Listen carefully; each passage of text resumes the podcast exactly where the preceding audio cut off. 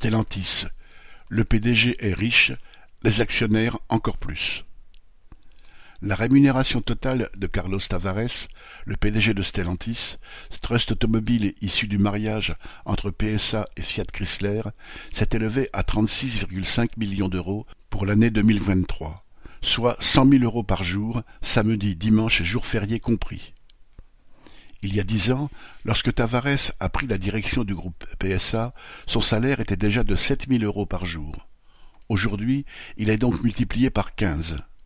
Quel est le travailleur qui peut se vanter d'avoir vu sa rémunération ainsi multipliée en 10 ans? Mais Tavares n'est que PDG. Alors, sa rémunération en dit long sur la richesse des actionnaires qui peuvent se payer un serviteur aussi cher.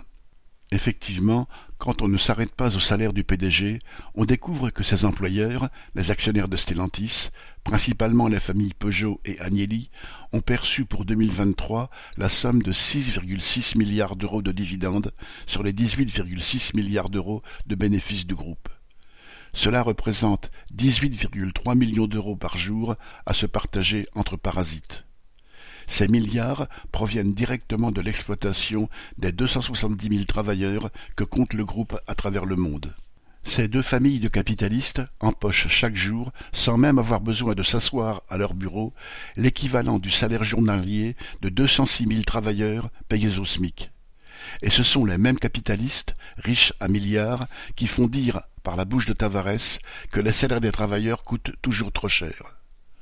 Ce sont 206 000 raisons de leur faire ravaler leur soif de profit.